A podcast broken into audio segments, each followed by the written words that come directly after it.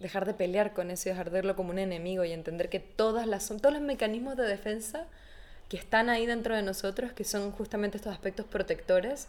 Por ejemplo, aprendí a esconderme, aprendí a quedarme callada o aprendí a defenderme todo el tiempo. Básicamente nosotros somos la materia prima del movimiento, todo lo que está dentro, no todo, en todos los archivos de conciencia, físico, emocional, mental, lingüístico, lo que sea, todo está ahí. Muchísimas gracias. Ay, quiero hablar tanto más. Muchas gracias. Pero bueno, podríamos hablar de esto toda la vida. Una que es, o sea, la definición del ego, o sea, qué somos, y digamos que este tipo de energías densas, o sea, de alguna manera se pueden integrar en el cuerpo.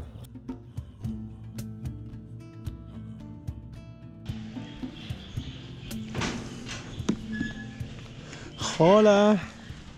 ¿Cómo estás? ¿Cómo estás? ¿Todo bien tú? Cuidado con los perros, ¿te agarró, ¿te agarró algo? Este está bien. Espérate que se escapan real, ¿ah? Es como real, real, real, real. No, no, no. Ah, no, es que es real, real. Sí, ok, sí, ok. sí, real, real. En fin. Bueno, pues qué gusto tener aquí contigo de lo que empezamos a platicar de la danza, de la energía.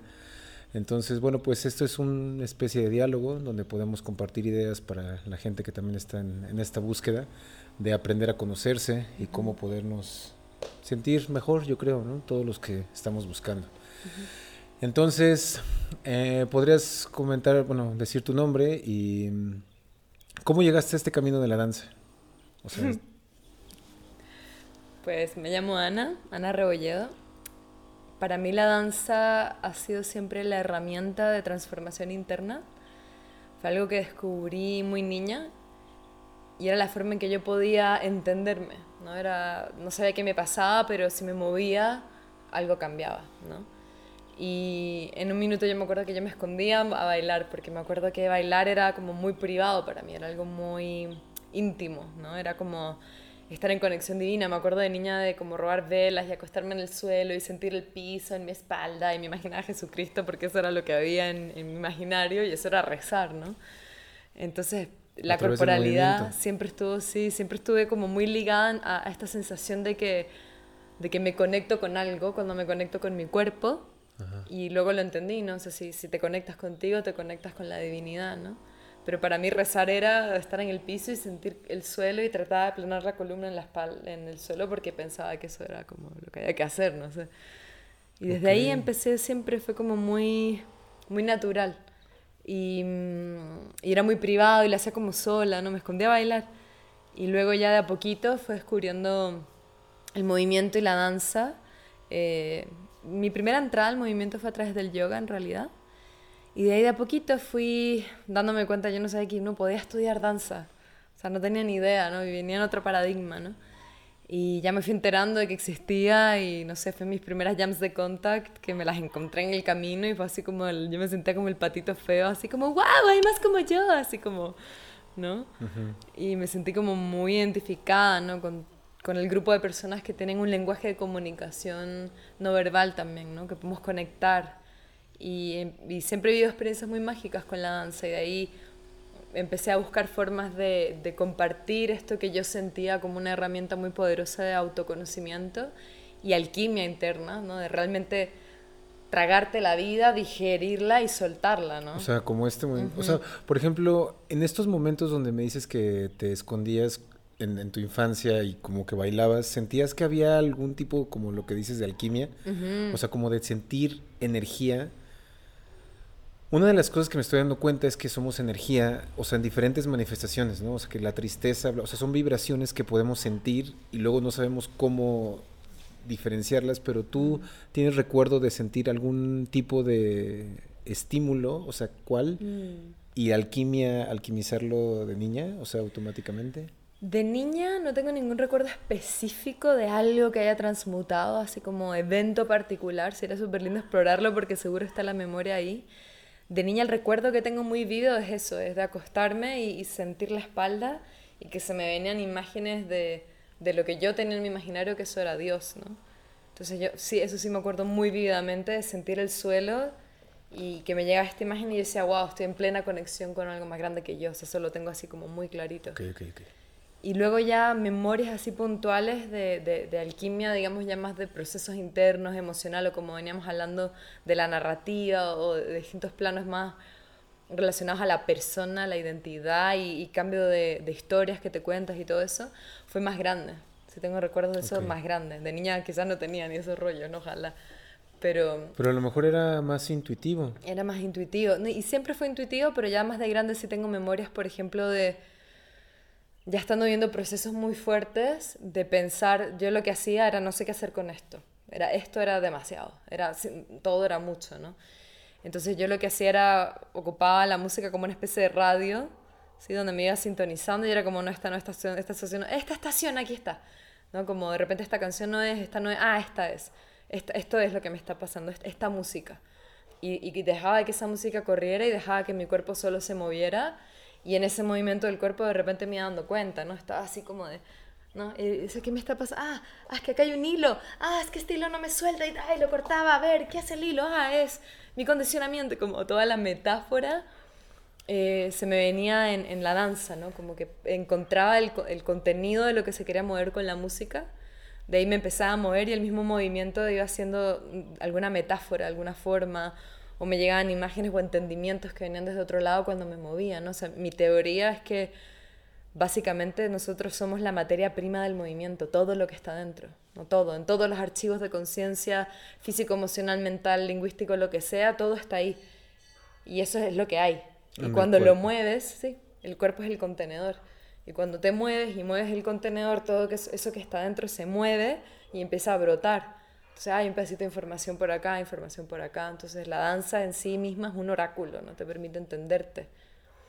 O sea, y esta información, o sea, justo estamos llegando a, a, este, entre, bueno, a este diálogo, que para mí ahorita estoy investigando mucho, o sea, una que es, o sea, la definición del ego, o sea, qué somos, y digamos que este tipo de energías densas, o sea, de alguna manera se pueden integrar en el cuerpo. O sea, como cuando hablábamos de los animales que muy intuitivamente cuando sienten algo se sacuden o algo así, nosotros puede ser que por la falta de movimiento, o sea, se queden pegadas ciertas energías o ciertas memorias en el cuerpo.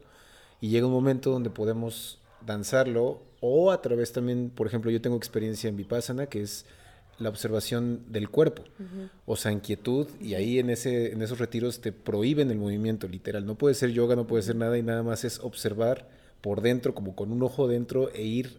Y yo así, cuando terminé, sentí mi espalda como con 17 heridas al rojo vivo de dolor que ya tenía ahí, pero no me había dado cuenta. Yo estaba muy fuera de contacto. ¿Cómo podrías, en tu exploración, definir esas energías que puedes soltar? Ok, bueno, primero se me viene como esta cosa hermosa de que en el vipassana yo creo que justamente estás observando el movimiento. No te estás moviendo, pero ahí justamente puedes ver cómo todo se está moviendo todo el tiempo, ¿no? Em, estás observando y siendo testigo de la corriente del cambio constante, ¿no? Entonces, eso es lo que también está pasando acá y acá como que en el movimiento lo acompañas y en el vipassana no lo acompañas, lo observas, por así decirlo, ¿no? Y luego también para lo que estás comentando, creo que habría que definir a qué te refieres con energía, ¿no? Porque una cosa es hablar en términos de una energía externa que se acopla a nuestro sistema, por así decirlo, y otra cosa es hablar de una energía interna que proviene de un evento externo. ¿no? Y una energía interna vendría a ser, por ejemplo, una respuesta del sistema nervioso, una activación del sistema nervioso que se siente, se percibe, hay sensaciones corporales que son me permiten entender esas sensaciones, son patrones que me permiten entender qué está pasando en mi sistema nervioso respecto a un evento, ¿no? Por ejemplo, no sé, algo sucede, me asusto y siento todas esas reacciones en mi cuerpo. Y puedo de a poquito ir entendiendo, ah, esto es una reacción de susto. Lo que era un animal en la naturaleza es que agarra esa reacción de susto, se sube a la ola del sistema nervioso simpático que se activa y luego la misma ola solita está hecha para subir y bajar. De nuevo, está como eh, el vipassana está todo en constante cambio. Entonces esta ola sube y luego baja. Hay una carga del sistema nervioso, una activación y una descarga. Y es cuando el animal se sacude y no se, no se guarda esa memoria en su sistema nervioso.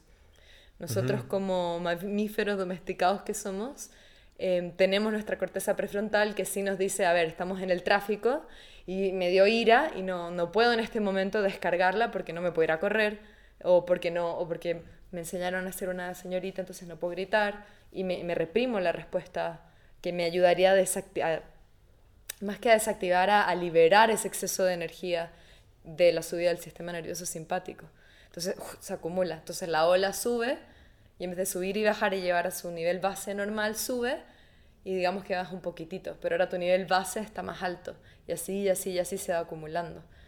Entonces, una cosa es hablar de ese tipo de energía acumulada ya en nuestro sistema, que es una, algo que está pasando adentro de ti.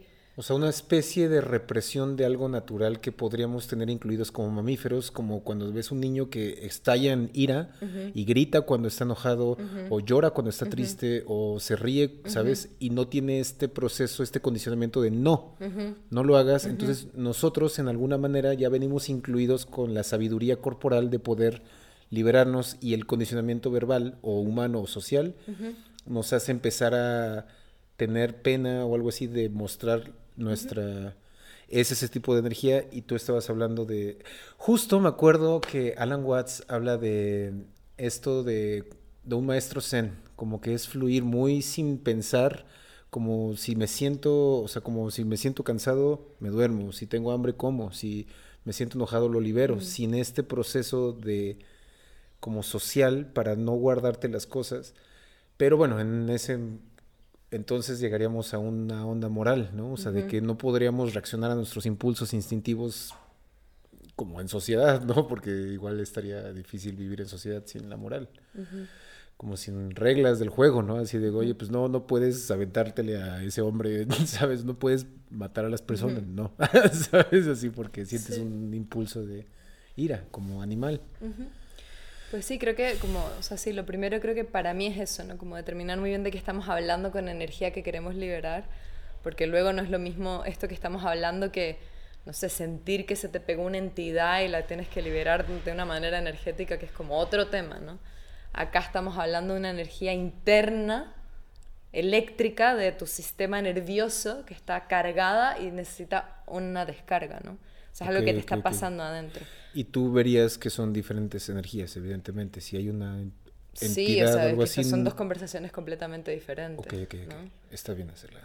O sea, para mí, o sea, porque puede que exista, ¿no? Y es otra conversación si queremos hablar de entidades que a nivel energético se acoplan a nuestro cuerpo energético, o sea, es otra conversación. Y ahora, ¿eso produce también respuesta de nuestro sistema nervioso? Sí, pero es como otra conversación. Acá si queremos hablar de la energía que queremos liberar, estamos hablando de una energía muy concreta que está acumulada en, en nuestro sistema nervioso. Y hablando de eso específico es muy curioso porque sí es como un poco lo que, o sea, sí, justamente lo que venías compartiendo de que ahí entramos en, esta, en este tema de qué tanto podemos o no permitirnos al socializar tener estas respuestas espontáneas y entramos en ese tema moral. Y es muy curioso porque no somos solo los seres humanos los que nos reprimimos esas respuestas, sino todo mamífero domesticado. El ser humano es un mamífero domesticado es el que se reprime la respuesta del sistema nervioso. Porque si no, el perro va y no le gustó como lo miraste y te muerde. Pero ya el perro entiende que no te va a morder. O sea, cuando entrenas un perro, o sea, literal que lo vas a entrenar, lo dices, no. Es un adoctrinamiento. Llega alguien que dice, siente enojo y se lo guarda porque su amo le dijo que no, entonces empieza... Es un, es un tema como, la, yo creo que es curiosa la palabra, pero es adoctrinamiento. Es un adoctrinamiento que nos enseña a no expresar o, reaccionar, digamos, a, nuestro, a nuestras respuestas del sistema. Entonces lo lindo sería, en vez de un adoctrinamiento, ¿qué pasa si en vez de adoctrinarnos nos educamos? Nos, pero nos educamos de nosotros mismos, nos entendemos. No es de que, ah, eso no se hace. No, el, eh, alguien te gritó, el vaso no se tira. No, no, es eh, educarnos sobre lo que nos está pasando biológicamente adentro de nuestro sistema, ¿no? Por ejemplo, no sé, recibí una llamada ya. Es que tú, nana, y yo estoy en, mi rollo, ¿no? Ay, qué linda la vida, y te llega una llamada así hiper intensa, ¿no? Y inmediatamente eso produce algo en mí, y es, es eso mismo, ¿no? Está el estímulo externo, luego está la interpretación que yo le doy, y luego viene una sensación física que produce una reacción. Pero ¿qué pasa si yo le doy tiempo y espacio para observar la respuesta física y yo misma noto, ¿no? Ah, ya. entré en modo defensivo. Si la sientes en alguna parte del cuerpo y poderle liberar o cómo. O sea, en ese momento particular donde ya estás, porque tienes un contexto terapéutico para liberar las cargas del sistema nervioso que se vienen acumulando, ¿no? Y luego tienes un contexto en el presente social donde es cómo me comporto, dado que soy un ser que tiene respuestas autónomas, porque el sistema nervioso que, que trabaja con todo es el sistema nervioso autónomo, o sea, lo hace solo. O sea, yo, esa, esa reacción no puedo evitar, lo que puedo hacer es observarla, no la puedo evitar. No, uno no puede esperar, y esto creo que es importante, uno no puede esperar de uno mismo no estresarse. Uno lo que puede esperar de uno mismo es aprender a desestresarse, no, a volver a un estado de calma y de quietud, porque el estrés es algo natural. O sea, ahora se llega a caer algo acá y los dos nos vamos a... Es natural y está hecho para defendernos, para cuidarnos, ¿no? Lo bonito es entender que cuando estamos en ese estado de respuesta frente a una amenaza, no estamos en un estado social, por ejemplo, no estamos en un estado de comunicación, no estamos en un estado donde vamos a tomar decisiones, no estamos en conexión profunda con nuestro ser superior, ¿no? Estamos en un estado de defensa. Y ese estado de defensa se caracteriza por las respuestas de defensa, que van a ser huir, pelear y en último caso, que ya es otro tipo de respuesta, ya nos congelamos, ¿no? Cuando ya el sistema está demasiado cargado, ¿no? Y eso ya es como otro nivel de respuesta, se, se, se engancha a otro mecanismo más poderoso del nervio vago dorsal y todo un tema que está pasando a nivel fisiológico cuando entras en ese estado de, pero es que tú, ah", y ahí lo que tienes son dos sistemas nerviosos reactivos chocando y defendiéndose el uno del otro pero literalmente tu cuerpo está tomado por esa parte, por el nervio vago en su, en su plano dorsal, o sea, está ahí, no estás en un estado de comunicación, no estás biológicamente no estás receptivo. Hay un, se me olvidó su nombre, pero hay un, creo que psicólogo que él habla súper bonito y dice que literalmente cuando entramos en ese estado es lo que está surgiendo ahí, en ese él lo, asocia como con el trabajo de partes internas, ¿no? Entonces estás hablando con el niño interno que se está defendiendo. Entonces, básicamente es algo así, ¿no? Como, ya, no sé, sucede un evento, yo me asusto, inmediatamente el sistema nervioso que, que, me toma es esa parte que está a la defensiva y es todo un mecanismo del cual literalmente me toma, ¿no? Y la parte interna mía que está asociada a esa, a ese sistema, inmediatamente lo que sale de mí a nivel psique, digamos, es esa parte mía del niño que se está defendiendo, o el niño que está herido. Y es muy loco porque él habla de que ese niño no tiene, entras en ese estado de ese niño y ese niño no es capaz de comunicarse con el contexto presente. Entonces, por ejemplo, por la pasa y yo ahorita ya tú dejaste de hablar conmigo, estás hablando con Ana, que tiene cinco, que no tiene idea, que tiene un montón de herramientas de comunicación, que se le olvidó, que puede respirar, que sabe que ahora tiene personas a las que puede acudir, ¿no? que tiene capacidad de poner límites y capacidad de responder. Sino que cuando me toma ese, ese sistema nervioso de defensa, cuando me toma el sistema nervioso simpático y esa rama dorsal del, del nervio vago, yo, yo me estoy tomada por eso. Y me transformo en esa niña, ¿no? Okay, y desde ahí estoy presente. No, me fui en volada, pero... Sí, sí, de repente, órale, bien, bien, no, no, pero está poca madre. Oye, y por ejemplo, ahorita hablábamos un poquito de la sombra, ¿no? de, la, de la fragmentación, que, o sea, Jung hablaba de estas partes fragmentadas que ya no le damos luz porque en algún momento las dejamos, o sea, como creo, no soy tampoco experto, pero como cuando te dicen no, o sea, dices, así pues ya no soy bien recibido, entonces ya no voy a ser así. Entonces empezamos a esconder cosas dentro de nuestro comportamiento. Y esas cosas a veces se pueden manifestar como algo denso y no poderle dar... En los acompañamientos que tú haces con las personas, ¿te has dado cuenta de esas sombras que están dentro? O sea... ¿Cómo podrías explicar a grandes rasgos el proceso? Pues justamente creo que ese es el trabajo de partes internas, ¿no? Hay, hay, un montón de terapias diferentes que trabajan de esta forma, donde básicamente se interpreta al ser humano no como una personalidad global completa, sino que empezamos a entendernos como un ecosistema de partes internas. Entonces es muy lindo porque ahí lo que, lo que sucede o la, o la mirada hacia ti mismo es completamente diferente, ¿no? Requiere este grado de desidentificación con que, ¿sabes? Soy esta totalidad de personalidad que es solo eso, ¿no? Y básicamente es lo que hablamos al principio, ¿no? Es esta primera herida de fragmentación, de solo el hecho de estar aquí encarnados en la Tierra, ya me separo de esa realidad última, De la fuente. de la fuente donde hay conexión. Entonces esa es la primera fragmentación. Luego hay una segunda fragmentación cuando el niño se separa de su madre, ¿no?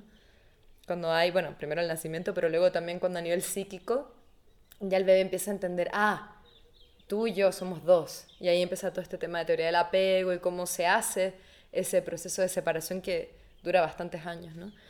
Pero básicamente con el trabajo de partes internas específico, estamos hablando en este mismo principio de que la fragmentación es posible, ¿no? La fragmenta esto es fragmentación, ¿no? Todo. Entonces, con eso ya como premisa, tu ser interno, tu psique, también está fragmentada y sucede justamente así. Entonces, básicamente, a grandes rasgos hay, digamos, dos tipos de partes, por así llamarlo. Están las partes más vulnerables, partes que también se llaman víctimas, hay gente que les llama exiliados, hay como un montón de referencias, pero básicamente son, yo lo llamo las partes más vulnerables y luego tienes a las partes protectoras, ¿no? Porque básicamente es, no sé, em, por ejemplo, ¡ah! No, es que no puedes gritar, ¡ah! No, es que no... Y la, te pegan, ¿no? Entonces esa parte mía que es más gritona, por así decirlo, va a quedar en segundo plano en la sombra, va a quedar ahí y yo voy a solo empezar a habitar esa parte mía que, que es silenciosa, por ejemplo. Y me empiezo a identificar con eso y digo, ah, yo soy solo eso. ¿no? Y atrás queda toda esa otra parte mía que tarde o temprano va a querer salir. ¿no? Entonces todo el trabajo de partes es básicamente darle voz y entender que no hay partes malas, no hay partes ni malas ni buenas. Todo tu sistema está ahí para tratar de protegerte. Entonces hay todo tipo de mecanismos de defensa para eso. ¿no? Pero sería como un paso antes de lo social, ¿no? O sea, de lo que es bueno y malo acorde a lo que la sociedad te dice y poder... Mm. Justo acabo de leer, ya había leído un poco Jung, pero acabo de leer una, una frase que me, que me resonó, que el, el camino no es llegar a la perfección, sino a la completitud. O sea, porque muchos en el camino espiritual o en el camino como que queremos ser los mejores, inclusive yo he visto muchos líderes espirituales como que se presentan como una cosa muy buena, ¿no? O sea, como que son perfectos y no rompen ni un plato y después te enteras de cosas. Entonces es interesante cómo poder tener un, o sea, aceptar la realidad como es y no verlo como algo malo, sino como algo complementario que está a nuestra disposición para...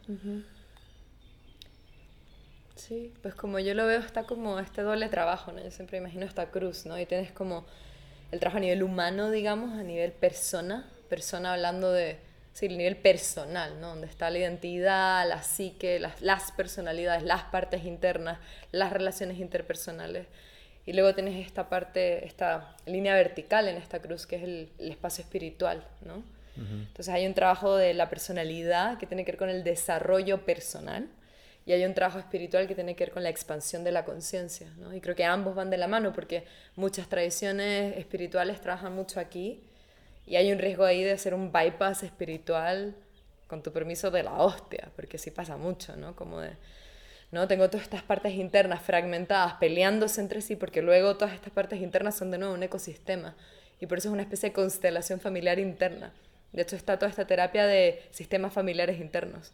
Porque básicamente es como yo también, es como, va un poco más profundo, pero como yo internalizo también todas las imágenes de masculino, femenino, madre, padre, ta, ta, ta, y voy construyendo mi propio mundo interno con su propio sistema. Ok, ok. Y la terapia justamente es como si fuese una terapia familiar. A ver, vamos a ponernos de acuerdo. Porque, ay, quiero, pero no quiero. Y esa dualidad, esa confusión es lo que nos saca de nuestro centro, ¿no? Entonces, creo que tenemos esas dos líneas, ¿no? O sea, es importante este trabajo de conciencia, este trabajo de expansión de la conciencia, de la atención, te permite no identificarte demasiado con las partes y saber que eres todas y a la vez ninguna. ¿no? Y te permite distancia, te permite observar, te permite un montón, te permite conectarte con lo que realmente somos, ¿no? Y este trabajo en el plano horizontal es como amate a ti mismo, ¿no? O conoce tus partes, justamente lo que hablabas, como no se trata de la perfección y sobre todo aquí se trata justamente de la integración de partes, de, la, de completar, porque ya están ahí ya están ahí, ya te están hablando, ya están rogando que las escuches. Es traerlas a la luz, traerlas al consciente. Y muchas partes, ahí es donde entra la, la, parte junguiana, ¿no? De que muchas de esas partes están en el inconsciente. O sea, ni siquiera estamos a nivel de aquí conscientes de que están, ¿no? No es como, ay, me gusta esa persona y cuando lo veo me pongo nerviosa y lo escondo, ¿no? Eso también pasa, ¿no? Sí. Pero luego estoy escondiendo un chingo de cosas que ni sé. Y ahí está el pedo. Y ahí está el pedo. O sea, de que cómo peleas contra un enemigo que ni siquiera sabes que está. O sea, cómo luchas, sabes, con un invisible de que ni siquiera lo ves y te está guiando porque está como atrás, como está. Y desde esta perspectiva sería justamente dejar de pelear con eso y dejar de verlo como un enemigo y entender que todas las, son todos los mecanismos de defensa que están ahí dentro de nosotros, que son justamente estos aspectos protectores. Por ejemplo, aprendí a esconderme, aprendí a quedarme callada o aprendí a defenderme todo el tiempo. Con lo que estás tocando ahorita de cómo podemos tener un comportamiento para adecuarnos a la tribu, ¿no? O sea, como animales, como lobos. O sea, como que no dependemos de, exactamente de un lenguaje, que, o sea, pero sí está a nivel biológico. Entonces podemos hacer la diferenciación justo de, por ejemplo, las terapias que pueden ir a través del lenguaje, del español o de algún idioma, que te dicen regresa a tu infancia y cómo te sentiste a nivel del lenguaje, que puedes contactar con una memoria y liberarla, que está, puede estar en tu psique o en tu cuerpo. Hay cosas que se guardan que no dependen exactamente del lenguaje y somos, o sea, y reaccionamos como seres biológicos para poder estar en tribu, una cosa así. Sí, y es muy interesante porque está, está una palabra que es clave que es adecuarse, ¿no? Y, y todo, todo ser vivo va a tener un funcionamiento adecuado al entorno. O sea, como biológicamente hablando, la vida quiere vivir. ¿Sí? La, la vida quiere adaptarse a su entorno constantemente para, para existir. Es como el, funcionamiento natural de la vida, ¿no? Desde la biología, eso es lo que hace la vida. Y el cuerpo quiere vivir, ¿no? Entonces, eso es como un punto muy importante a tocar, de que está el ser en sí mismo y está su entorno. Y el entorno va a estar siempre modulando el comportamiento del ser, a la vez que el ser está siempre modulando el comportamiento del entorno.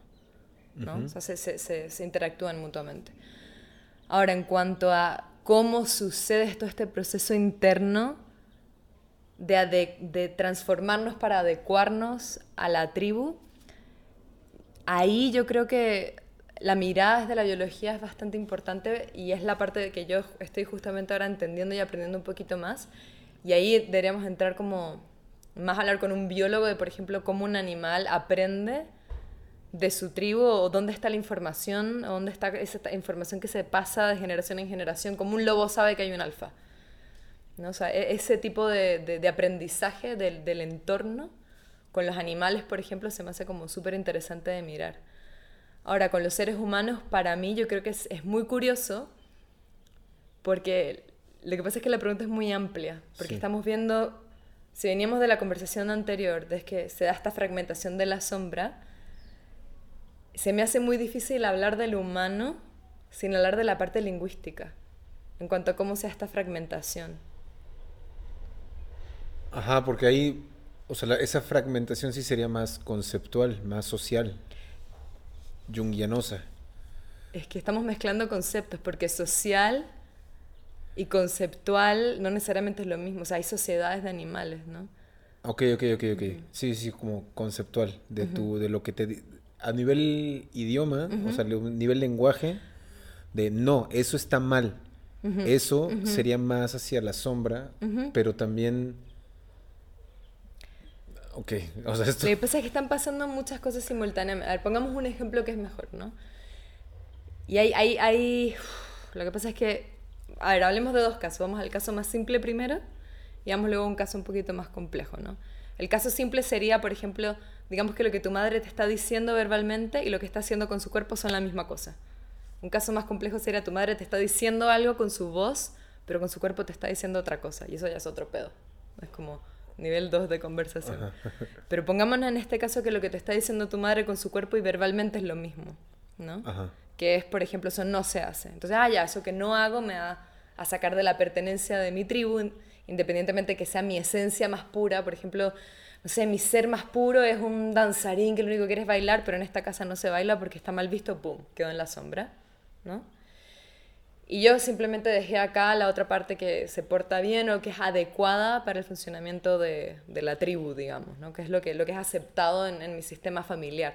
Porque tienes también todas esas capas, o sea, tienes lo que está aceptado en tu núcleo como familia y luego tienes lo que está aceptado a nivel cultural un poquito más amplio. ¿no? De hecho, se dice que las funciones de la familia es proteger al individuo y tratar de que el individuo se adecue a la cultura circundante, ¿no? digamos, pero hay como varias capas. Entonces, hablando solo del contexto familiar, En el caso de que ya tu mamá te esté diciendo verbalmente y físicamente un no y ya se crea esa división en tu ser, ahí se hace esa fragmentación de partes. Ahora, si queremos entrar en lo que está pasando a nivel interno biológico, desde por lo menos lo que yo entiendo y mi perspectiva, ahí sucede un poco lo que venía hablando antes de cómo todas esas partes internas podemos mapearla y asociarla a los comportamientos del sistema nervioso. Ok. Que quizás por ahí podemos entrar. Entonces, por ejemplo, las partes mías, estamos hablando de que hay partes que son protectoras, partes que son eh, más vulnerables o exiliadas, que los llaman también. Podemos asociar las partes protectoras a partes que están generalmente en modo de defensa del sistema nervioso, ¿no? Y a las partes más vulnerables, a partes que están en otro espacio del sistema nervioso, pongámoslo así, ¿no? Entonces, por ejemplo, digamos que mi esencia pura, cuando yo conecto con ella, mi sistema nervioso se va a relajar, se va a calmar, va a entrar todo un funcionamiento desde el cual puedo estar plenamente presente, o si estoy comunicándome contigo, estoy entrando en un modo del sistema nervioso donde la rama del nervio eh, vago se activa la rama ventral, que es la que nos permite entrar en comunicación social y conectar, ¿no? Entonces yo cuando estoy conectada con mi esencia, quizás lo que está pasando es eso. Yo cuando estoy hablando contigo y quiero resolver un conflicto, pero desde mi corazón estoy hablando desde ese lugar, ¿no? Pero luego, eh, no sé, pero es que tú me dijiste, no, pero es que, y ese, pero es que yo, y ahí yo salto, la parte de mí que está saltando está más ligada, digamos, a la parte del sistema nervioso que está en modo defensiva, ¿no? Entonces podemos ligar ese aspecto protector, que es un mecanismo de defensa que se acostumbró a responder con agresividad, se puede ligar al sistema, a una asociación, digamos, al sistema nervioso simpático. ¿no? Entonces podemos decir que muchos protectores van a estar no sé, en modo supervivencia o en modo reacción o en modo pelea. Entonces ahí biológicamente lo que está pasando es eso. No sé si por ahí va tu pregunta, es que creo que es un poco amplia. Es bastante amplia la pregunta ahorita que estás intentando responder. y desde mi perspectiva. Sí, sí, sí, claro, claro. Sí, bueno, para mí era interesante, o sea, cómo lo más interesante es cómo a través, para mí, de la danza puedes lidiar con el movimiento corporal con... Mm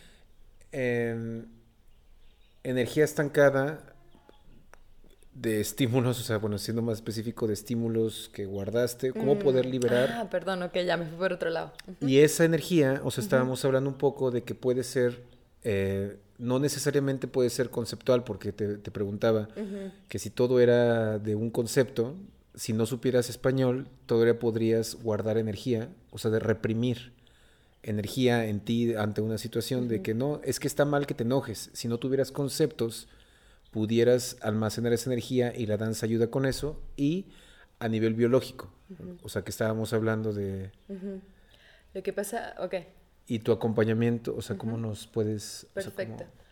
Pues lo que pasa es que la pregunta es un poquito difícil de contestar porque me estás preguntando cómo yo haría un acompañamiento a un ser humano que no tuviese este lado lingüístico y no, y no me ha sucedido todavía, ¿no? O sea, siempre que estamos acompañando a un ser humano, creo que es importante considerar, o sea, en el acompañamiento igual siempre hay, hay un diálogo aunque sea previo, hay una parte que se integra, o sea, es, es muy difícil separar al humano de su, de, de su, de la narrativa, del de lo que tiene ahí, ¿no? Entonces es como, o sea, son dos preguntas muy diferentes.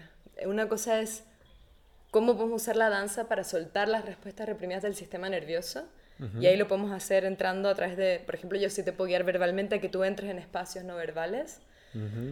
Em, y otra cosa es hablar de si el condicionamiento es posible desde un lugar, es que son como varias preguntas mezcladas. Entonces me está costando un poquito contestar, porque otra cosa es hablar de lo que, lo que veníamos conversando antes, ¿no? Por ejemplo, un, animal, ¿no? Que no tiene esa parte lingüística desarrollada. Si yo le pego al perro, y el perro mañana viene a mí, yo le hago así, el perro se va a esconder también, que es lo que veníamos hablando, ¿no? Entonces, hay un adoctrinamiento que sí puede existir sin la parte lingüística, creo yo. Em, eso es como una pregunta, digamos, creo. Y la otra es cómo se ocupa el acompañamiento de la danza, como para liderar respuestas del sistema nervioso. Ajá. Sí, o sea, mi pregunta era como la danza puede ayudarte a liberar digamos, como bloqueos energéticos independientemente de cómo fueron almacenados. Ah, ok, ok, ok. Perdón, es que se me hace un poco complicado. Eh, sí, yo, yo, yo también me estoy, o sea, es que tengo como tantas preguntas y quiero como, o sea, porque los, o sea, para mí es, estamos para, descubriendo cosas juntos. para mí es muy, o sea, yo estoy apenas entrando a la danza y al movimiento corporal, o sea, mucho de mi camino había sido a través de meditación o ener- ejercicios donde yo muevo la energía por dentro de, la, de la cabeza hasta los pies y voy equilibrando mi energía y puedo sentir bloqueos dentro de mí donde no fluye o donde es más viscosa la energía, pero una sensación interna. Y apenas ahora yo estoy descubriendo esta medicina de poder mover el cuerpo y de sentir diferentes tensiones o soltar que no había descubierto en la pasividad. Perfecto. Y es más o menos por ahí mi interés. Ok, ok, ok. Ya, perdón, me fui por otro lado de otra vez. No importa, Pero no déjame...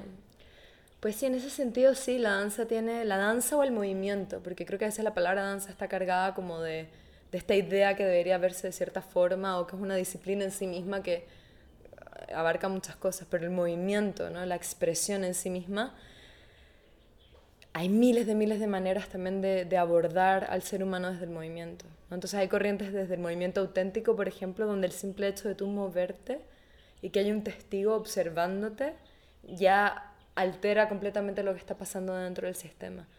Porque este testigo, si yo ahora empiezo a moverme auténticamente, sería justamente permitiendo que esa corteza prefrontal, que fue la que me puso todos estos límites de no, no, no a nivel lingüístico, si yo me permito soltar todo ese condicionamiento racional y permito que mi cuerpo simplemente se exprese y se mueva, y hay alguien que me está mirando, está viendo un testigo de mi mundo interno. Entonces Ajá. está siendo visto. Entonces eso ya produce una alquimia preciosa, ¿no? Entonces eso es una forma increíble de, de trabajar con, con la persona, ¿no? Con- a través del movimiento, ¿no? Y tu mundo interno a través del movimiento. Otra forma es, que, que es lo que estaba explorando más ahora, es cómo la danza, a- o sea, hablando de la danza, porque la puedes usar con esa narrativa, pero hablando de la danza como no, no cognitiva, por así llamarlo, es la capacidad que tú tienes a través del movimiento y la danza de completar estas respuestas de tu sistema nervioso que nunca se completaron. Entonces, por ejemplo, cuando chica me pasó algo, ¿no? De lo cual yo no me pude defender. Lo que se queda atrapado en mi cuerpo a nivel de memoria es ese no me pude defender y se queda estancado este movimiento de, de poner un límite que nunca puse. Entonces tú ves a gente bailando, en, conéctate con tu sombra, o sea, obviamente va más allá, pero ponte tú. Y ves a gente haciendo esto. Y muchas veces no sabes qué estás haciendo, pero tu sistema, solito por su sabiduría, está poniendo el límite que nunca puso. Y completando Y esa completando la- memoria corporal que no es tan consciente, no estás, pero es un movimiento que no lo pudiste y lo puedes liberar hace- a, través de la danza. O por ejemplo, ¿no? yo necesité un cariño, un tacto que nunca tuve y ahora lo estoy de alguna manera completando. Porque para mí es, es como distintas cosas que van sucediendo en la sanación y suceden en la danza. Una es completar las respuestas del sistema, incluso huir, correr. De repente, y yo de repente bailando me empiezo a alejar de algo.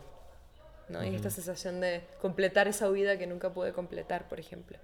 Entonces ahí con la danza lo que uno puede hacer es jugar mucho con la velocidad y el ritmo.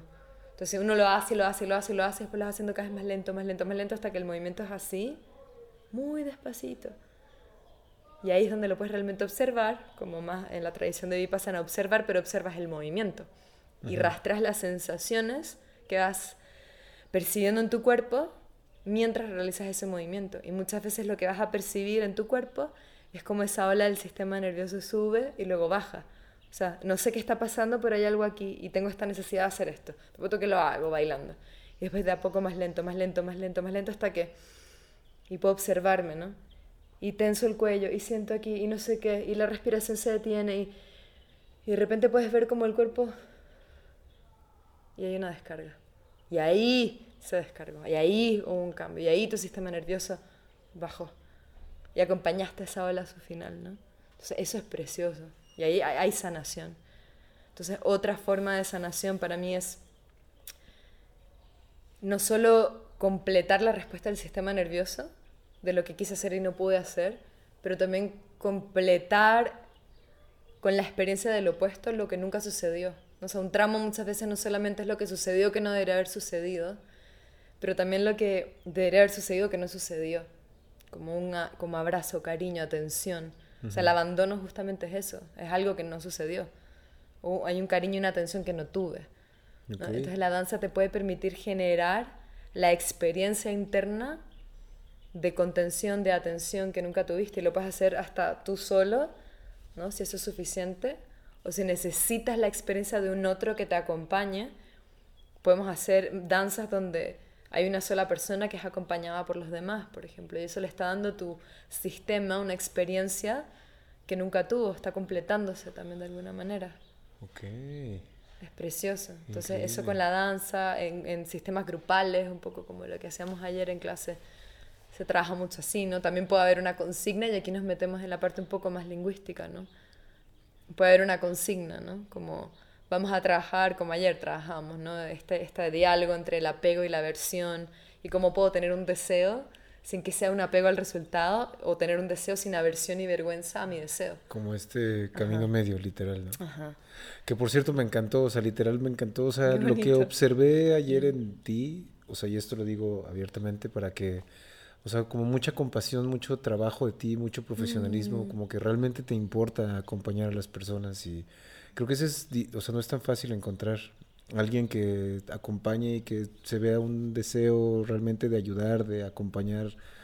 bonito. Está, estuvo padrísimo, me, me encantó. Ay, no, es que yo gozo. Más bien gracias a ti y a todos por animarse, ¿no? A, a, compartir esto que para muchas personas creo que acá en Tepoztlán no, pero para el mundo en general es súper extraño y loco, ¿no? Y más bien yo gozo, gozo, gozo, gozo. Hablemos de, ¿no? Me, puedo hablar de estos 10.000 horas, ¿no? Y ya ves, me confundo un poco hablando, pero pero sí es algo que me apasiona un montón.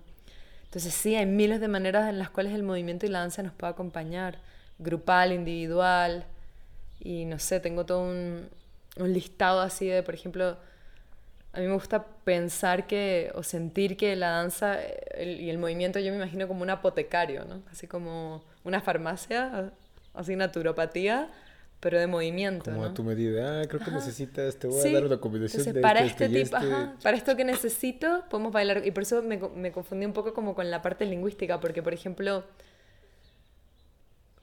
todo lo que trabajamos como seres humanos va a tener esa parte corporal, esa parte de la emoción, esa parte del lenguaje y esa parte del contexto, ¿no? Entonces, por ejemplo, ayer trabajamos esa, la aversión y el deseo, ¿no? Si yo le tengo aversión a mi deseo, hay algo que quiero, pero no quiero quererlo. Ahí, ahí, ahí lo que hay detrás es una vergüenza muy grande que sí tiene ligada de manera consciente o inconsciente una narrativa. Una narrativa. O sea, sí hay una No puedo, no puedo querer lo que quiero porque está mal, porque lo quería y me dijeron que estaba mal, por ejemplo. Y ahí hay, hay, una sensación física, pero también hay una narrativa. Claro. O sea, la narrativa se va a construir igual por el hecho de que tenemos lenguaje. Uf, qué padre. O sea, es que está ahí, aunque sea una memoria muy, muy choqueante, muy básica, ¿no? O sea, sí, no, sí nos creamos historias. O sea, justo, bueno, platicábamos también cuando nos conocimos, o sea, yo estoy llegando en cuenta hace poquito, o sea, te estoy hablando hace 10 días o 15 días de la importancia del movimiento corporal. O sea, sí había danzado, sí había bailado, pero fue hasta hace casi dos semanas que yo estaba sintiendo energía y empecé a hacer como movimientos de fuerza, como, y esta fuerza sentía aquí justo cuando me tocó, era como, como regresar partes de mi psique a este momento, independientemente de mm. cuándo fueron, pero era como aquí, como liberar, o sea, como no olvidándome, no enfocándome en la narrativa de qué o quién o cuándo o en qué vida, ¿sabes? Porque también tuve, estaba un poco abierto psicotrópicamente. Entonces, o sea, empecé a sentir de que no había o sea, si yo podía manejar esta energía, esta sensación en este momento, aunque no supiera exactamente qué o quién, estaba pudiendo sanar partes de mi psique que estaban regadas en este momento, corporal, con la fuerza, con, o sea, siempre había pensado en, el ejercicio físico como estético. O sea, como de, ah, pues, pero me di cuenta que este, o sea, como la fuerza estaba regresando partes o sanando, aunque no supiera yo la narrativa, por eso es tanto mi pregunta. O sea que no necesariamente para mí, y estoy incursionando, pero por eso estos diálogos, ¿no? De poder integrar que, o sea, porque sabes que, bueno, no sé qué tanto creas en la reencarnación, pero hay personas que creen que podemos tener una conciencia a través de diferentes cuerpos y hay cosas en esta vida que pueden venir de... De otra. Entonces, la energía, eso es justo mi pregunta básica. O sea, justo la energía puede estar aquí y no necesariamente tienes que ir o al vientre de tu madre o a una manifestación antes o a la infancia o al momento que tenías Mm, tres meses ujú, ujú. para poder lidiar con esa energía Perfecto. a través del movimiento. Ya, ya me di cuenta donde como que me está, nos estamos topando un poquito porque, o sea, sí creo que una de las grandes ventajas que tiene la danza y la terapia corporal es que no necesariamente tenemos que acceder a la narrativa. O sea, para mí somos un sistema complejo con distintas partes, donde hay emoción, hay cuerpo, hay lenguaje, hay contexto y hay un montón de cosas. Y cada una de esas es una puerta. Y si entras por una puerta, vas a de alguna manera modular y alterar las demás. Entonces, por ejemplo, lo que, lo, lo que me estás comentando ahorita es precioso, porque sin necesidad de entrar en la narrativa hay algo que se va a alquimizar, ¿no? Entonces, creo que sí, 100%, no es necesario. Ahora, por ejemplo, a ver, déjame pensar un buen ejemplo. Ah. Bueno, seguimos un poquito más. Sí, son las 4-4. Pero se me fue la onda. Ah, bueno, pero creo que sí, o sea, creo que podemos, sí, eh, trabajar el mundo interno sin necesidad de entrar a la narrativa y a su vez eso va a alterar nuestra narrativa a nivel consciente o inconsciente. Entonces, por ejemplo, no sé, en, eh, en experiencia somática, que es una forma de abordar el trauma desde eh, la experiencia somática, ¿no? desde el permitir que se completen las respuestas del sistema nervioso, donde no necesariamente necesitamos entrar con la narrativa. O sea, la persona puede llegar y se siento esto, observa la sensación, la rastreamos, la acompañamos a que suba su, ese sistema nervioso, se active, se desactive de una manera muy específica, muy de a poquito, y acompañamos a la ola que baje y nunca nadie supo qué pasó y no hubo narrativa y todo bien. Pero, por ejemplo, llega una persona con la narrativa de me siento súper culpable porque si tan solo hubiese llegado antes no hubiese ocurrido el accidente, por ejemplo, en caso de trauma, ¿no? Y esa es la narrativa. Ah, ok, hacemos una sesión, bla, bla, bla, entramos, cómo se siente esta, eh, no sé si necesariamente decir cómo se siente esta culpa, ¿no? Dependiendo de si tiene conciencia o no de que eso es lo que está sintiendo, o eso es lo que esté sintiendo, pero ok, cómo se siente la imagen de que estás en el momento justo antes del accidente, no sé qué. Por ejemplo, hay una activación del sistema nervioso, se eleva, ta, ta, ta, acompañamos a la ola que baje, la persona ya vivió este proceso de descarga, tranquilito lo traes de vuelta al presente, venimos a la calle a la hora, y de repente la persona solita empieza, pues sí, quizás no fue mi culpa. Y la narrativa se cambia sola. Ok, Justo Entonces, me viene un poquito eh, parte de lo de ahorita que te comentaba de vacío con onda. Ahorita tenemos un taller que se llama Sintonizarte, que es de energía y proyección astral, meditación y arte. La parte de proyección astral la da Nancy Trivelato, que lleva 30 años enseñándole a la gente cómo controlar su energía y cómo poder salir del cuerpo por ellos mismos. Ella es la fundadora de la Academia Internacional de la Conciencia. En su curso básico de 40 horas, que de básico para mí no tiene nada, lo he tomado tres veces porque soy bien ñoño, pero hablan de una cosa que ellos denominan pensene, que es pensamiento, sentimiento y energía. Para ellos, cuando ellos investigan en el plano astral, cómo, se, cómo ven la energía desde otro sentido que no es el físico y pueden estar viendo tanto presencias extrafísicas, o sea, entidades, o sea, que ahorita estaría poca madre tener otra de estos diálogos contigo, pero bueno. Tanto eso como la energía interna no solo es energía ni solo es pensamiento, ellos tienen este término que le llaman que es una mezcla entre energía, pensamiento y emoción, que le dicen pensene, que no existe en la, en la energía que ven en la naturaleza, sino existe en, lo, en la energía que está en los humanos, que, o sea, la naturaleza es energía pura, inmanente, pero en los humanos ya tiene carga de pensamiento y carga de una emoción que es energía. Entonces, es lo que me estoy dando cuenta, o sea, como que al cambiar la energía, la sensación, evidentemente puede cambiar cómo te sientes y cómo piensas. Si atacas el pensamiento, puede influir en tu emoción y en tu energía, y si liberas la emoción, puede cambiar tu manera de pensar y de la Es energía. bellísimo. Y está todo. Y es- me encanta lo que dices y es precioso. Y, y esa es la magia, que son sistemas que se modulan entre ellos todo el tiempo. Y eso le, le añadiría el cuerpo. O sea, yo me guío mucho como el- en el Vedanta que tienen todos estos cuerpos del ser, las capas del ser. Entonces tienes la capa del cuerpo físico, que es el gran contenedor. Todo está como dentro de eso, ¿no? O sea, la experiencia se vive aquí. Entonces tienes cuerpo físico, tienes cuerpo energético, tienes cuerpo mental, donde ellos también ponen las emociones, porque hablan de las emociones como contenido mental, y luego tienes el cuerpo del alma más profundo, ¿no? Entonces, justamente con lo que estás diciendo, sí, hay como varios cuerpos que tenemos y eso le añadiría el cuerpo físico, porque está la parte energética, la parte de, de las sensaciones, o lo que siento físicamente, o los sentimientos también, del pensamiento y del cuerpo. Porque, por ejemplo, hay gente que tiene depresión, tiene depresión, te, falta vitamina D. Oh, no estoy loca. Estoy, estoy loca, estoy loca, eh, no puedo, no sé qué me pasa, no puedo pensar bien, creo que estoy estresada, estoy, tienes parásitos. Entonces creo que también es lindo como traerlo a la tierra. O sea, a ver, yo vivo ahí. Claro, claro, claro. Yo, o sea, si nos ponemos a hablar de otro tipo de conversaciones, vivo allá arriba, ¿no? Pero lo que he ido aprendiendo es que siempre aquí primero. ¿Cómo integrar eso aquí? Por algo ¿Cómo integrar eso acá? Exacto, pero también empezar por lo más fácil. Porque sí, me ha tocado muchas veces casos con personas que mucha gente, a mucha gente le falta vitamina D porque no está en la calle con la pandemia. Entonces le empieza a decir a las personas, empieza a tomar un poquito de eso, ¡wow! que, no es meditación, o sea, no le recomiendas meditar. O también, pero también, cada persona es un caso en especial, pero es como, es todo, y todo se modula con todo. O sea, hay, hay, hay por eso digo, son puertas, y una va a atacar otra. Porque el parásito quizás en sí mismo también tiene una energía, y si cambias tu energía por ahí el parásito se muere, no sé, pero son puertas diferentes para entrar a lo mismo. Ajá. ¿No? Y, y, algo muy bonito que quería compartir cuando te escuchaba hablando de tu movimiento, es otro tema que no hemos tocado, pero que tiene que ver con em, qué es esto, ¿no? Porque una cosa es, ok, ¿qué es, el, ¿qué es el movimiento? Para mí el movimiento es una interacción con la, de tu cuerpo, que es un portal lleno de micropuertas que todavía no entendemos, es un fractal del cosmos y el cosmos es un montón de cosas. Y acá están pasando un montón de cosas que no entendemos a nivel biológico, energético, psíquico, emocional. O sea, esto es un portalazo.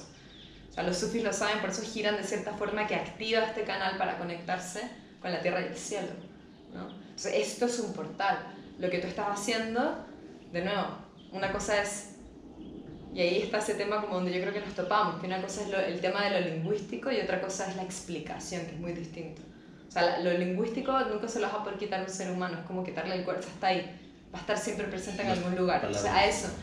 El, hecho de que tenemos un espacio donde hay contenido mental en forma de pensamientos. Ese, espacio de contenido mental en forma de pensamientos lingüísticos, siempre va a estar ahí como parte de la experiencia. O sea, puedes llevar tu atención a otro lugar en la meditación puedes llevar a tu atención no a eso, pero como este, este, este, este, esta cosa lo está haciendo. Está emitiendo no sé cuántos miles de pensamientos por segundo y nosotros nos percatamos de poquitos, ¿no? Y podemos no llevar la atención hacia ellos y llevar la atención a lo corporal. Eso es muy distinto a que eso no exista. O sea, no podemos como analizar al ser humano como si eso no existiera, porque nosotros más bien estamos poniendo la atención a una estamos parte. poniendo la atención a este una parte. Ahora, creo que, creo que un poco lo que venías compartiendo ahora, que es otra, porque una cosa es la estructura del humano, que implica la lingüística, que implica ese aspecto de pensamiento. Entonces, eso es una cosa, es la estructura del ser humano. Otra cosa es a nivel terapéutico que tanto interviene la, la explicación. Porque, por ejemplo, tú acá, cuando te estás moviendo, como ser humano, estás con un cuerpo físico, con un cuerpo energético, con un cuerpo emocional, con un cuerpo mental, con contenidos mentales que quizás están quién sabe dónde o no están porque tu atención no estaba ahí o están presentes en una narrativa que importa o no importa, tu cuerpo ya está haciendo algo. Ahora que a ese algo que sucedió en todos esos cuerpos tú le pongas o no una explicación verbal es otra cosa. Como la interpretación. Ajá, una interpretación. Entonces, con la danza puedes justamente hacer terapia, digamos, puedes buscar una alquimia interna en tu propio ser, sin la necesidad de la explicación, sí, total. Ahora, eso no quiere decir que cuando estés bailando tu parte lingüística no exista, es parte de ti. Ahora, a mí me gusta mucho trabajar con el cuerpo, me gusta mucho como trabajar como, para mí son los niveles de, que es otra charla, otra charla, otra conversación muy larga, son niveles de percepción, uno puede aprender a percibir solo desde el cuerpo y estar como modo reptil, ¿no? No hay ni bueno ni malo, solo agrado, desagrado, no hay narrativa. Entonces uno puede aprender a llevar su atención y percibir desde ahí, sí. me gusta mucho trabajar desde ahí, por ejemplo, está, está muy bonito, ¿no? También. Y luego ponerle explicación o no es otra cosa. Ponerle cognición o no es otra cosa. Pero el ser humano como un todo, si le sacas la parte lingüística, es estamos en Sí, otra conversación. animales. Es que es otra conversación. Changos, peludos, en bolas, no sé. Bueno, ahorita tenemos que cerrar, pero eh, por último, quisieras eh, decir más o menos cuál es tu camino y tus redes sociales, o sea, qué es tu pasión. cómo- Pues mi pasión es adentrarme en la profundidad de, lo que somos como seres, a nivel corporal, a nivel emocional, también a entender cómo funciona la psique en este mundo ¿no? interno fragmentado. Entonces yo más que nada he elegido como camino de trabajo entrar por la puerta de la corporalidad y sí tocar sobre todo este mundo de constelaciones internas. Por eso son constelaciones internas desde lo somático. Es cómo puedo trabajar esas partes internas desde lo que estoy sintiendo, desde la sensación corporal, ¿no? Para no inventármela, inventármela, sino realmente traerlas al cuerpo. Y porque si hay una parte que no tengo, porque no la he aprendido todavía, como no he aprendido a poner límites, por ejemplo, la puedo traer como un arquetipo, la puedo aprender desde el cuerpo. ¿no? Entonces ese es un poco mi camino, ¿no? O sea, llegar a este espacio donde podemos trabajar la expansión de la conciencia y el desarrollo personal, entrando por esta puerta del cuerpo a nivel de sea sensaciones o somática o atención, todo eso para mí entra en el cuerpo, la atención, cómo la llevo, dónde está, ¿no? Y el movimiento, ¿no? Ambos. Entonces ese es un poco mi camino y trabajo con grupos a nivel presencial, eh, trabajo con talleres online también, grupales, y trabajo con sesiones individuales, que creo que es lo que ahora me está como llamando más, cada vez más, porque podemos hacer un proceso continuo donde empezamos primero por esto que te pasa a ti, ah, y es como que aquí es el cuerpo, es un portal, aprendamos a sentirlo, aprendamos a llevar la atención a este nivel de sensaciones, aprendamos a desmenuzarlo y a, y a entenderlo y a soltar la respuesta del sistema nervioso y todo eso para que luego podamos desarrollar una práctica de danza alquímica propia, ¿no? Entonces es como, creo que el trabajo individual es muy bonito porque puedes como ver todo este proceso, ¿no? Perfectísimo. Sí. Bueno, en mis redes... ¿Cómo te pueden encontrar? Em, Ana Embodiment, con I, Embodiment en Instagram y básicamente me estoy comunicando por ahí. Ok, Y la página web que va a estar también el link ahí. perfecto. Muchas gracias. Gracias, gracias, gracias. Cualquier persona que esté viendo, la verdad, súper recomendable. Eh, apenas he trabajado una sesión contigo y yo digo, wow, ahorita voy a salir de postura, pero increíble. Es que es mágico. Y la ¿no? plática- El cuerpo, el mundo de la danza. Poca madre, sí.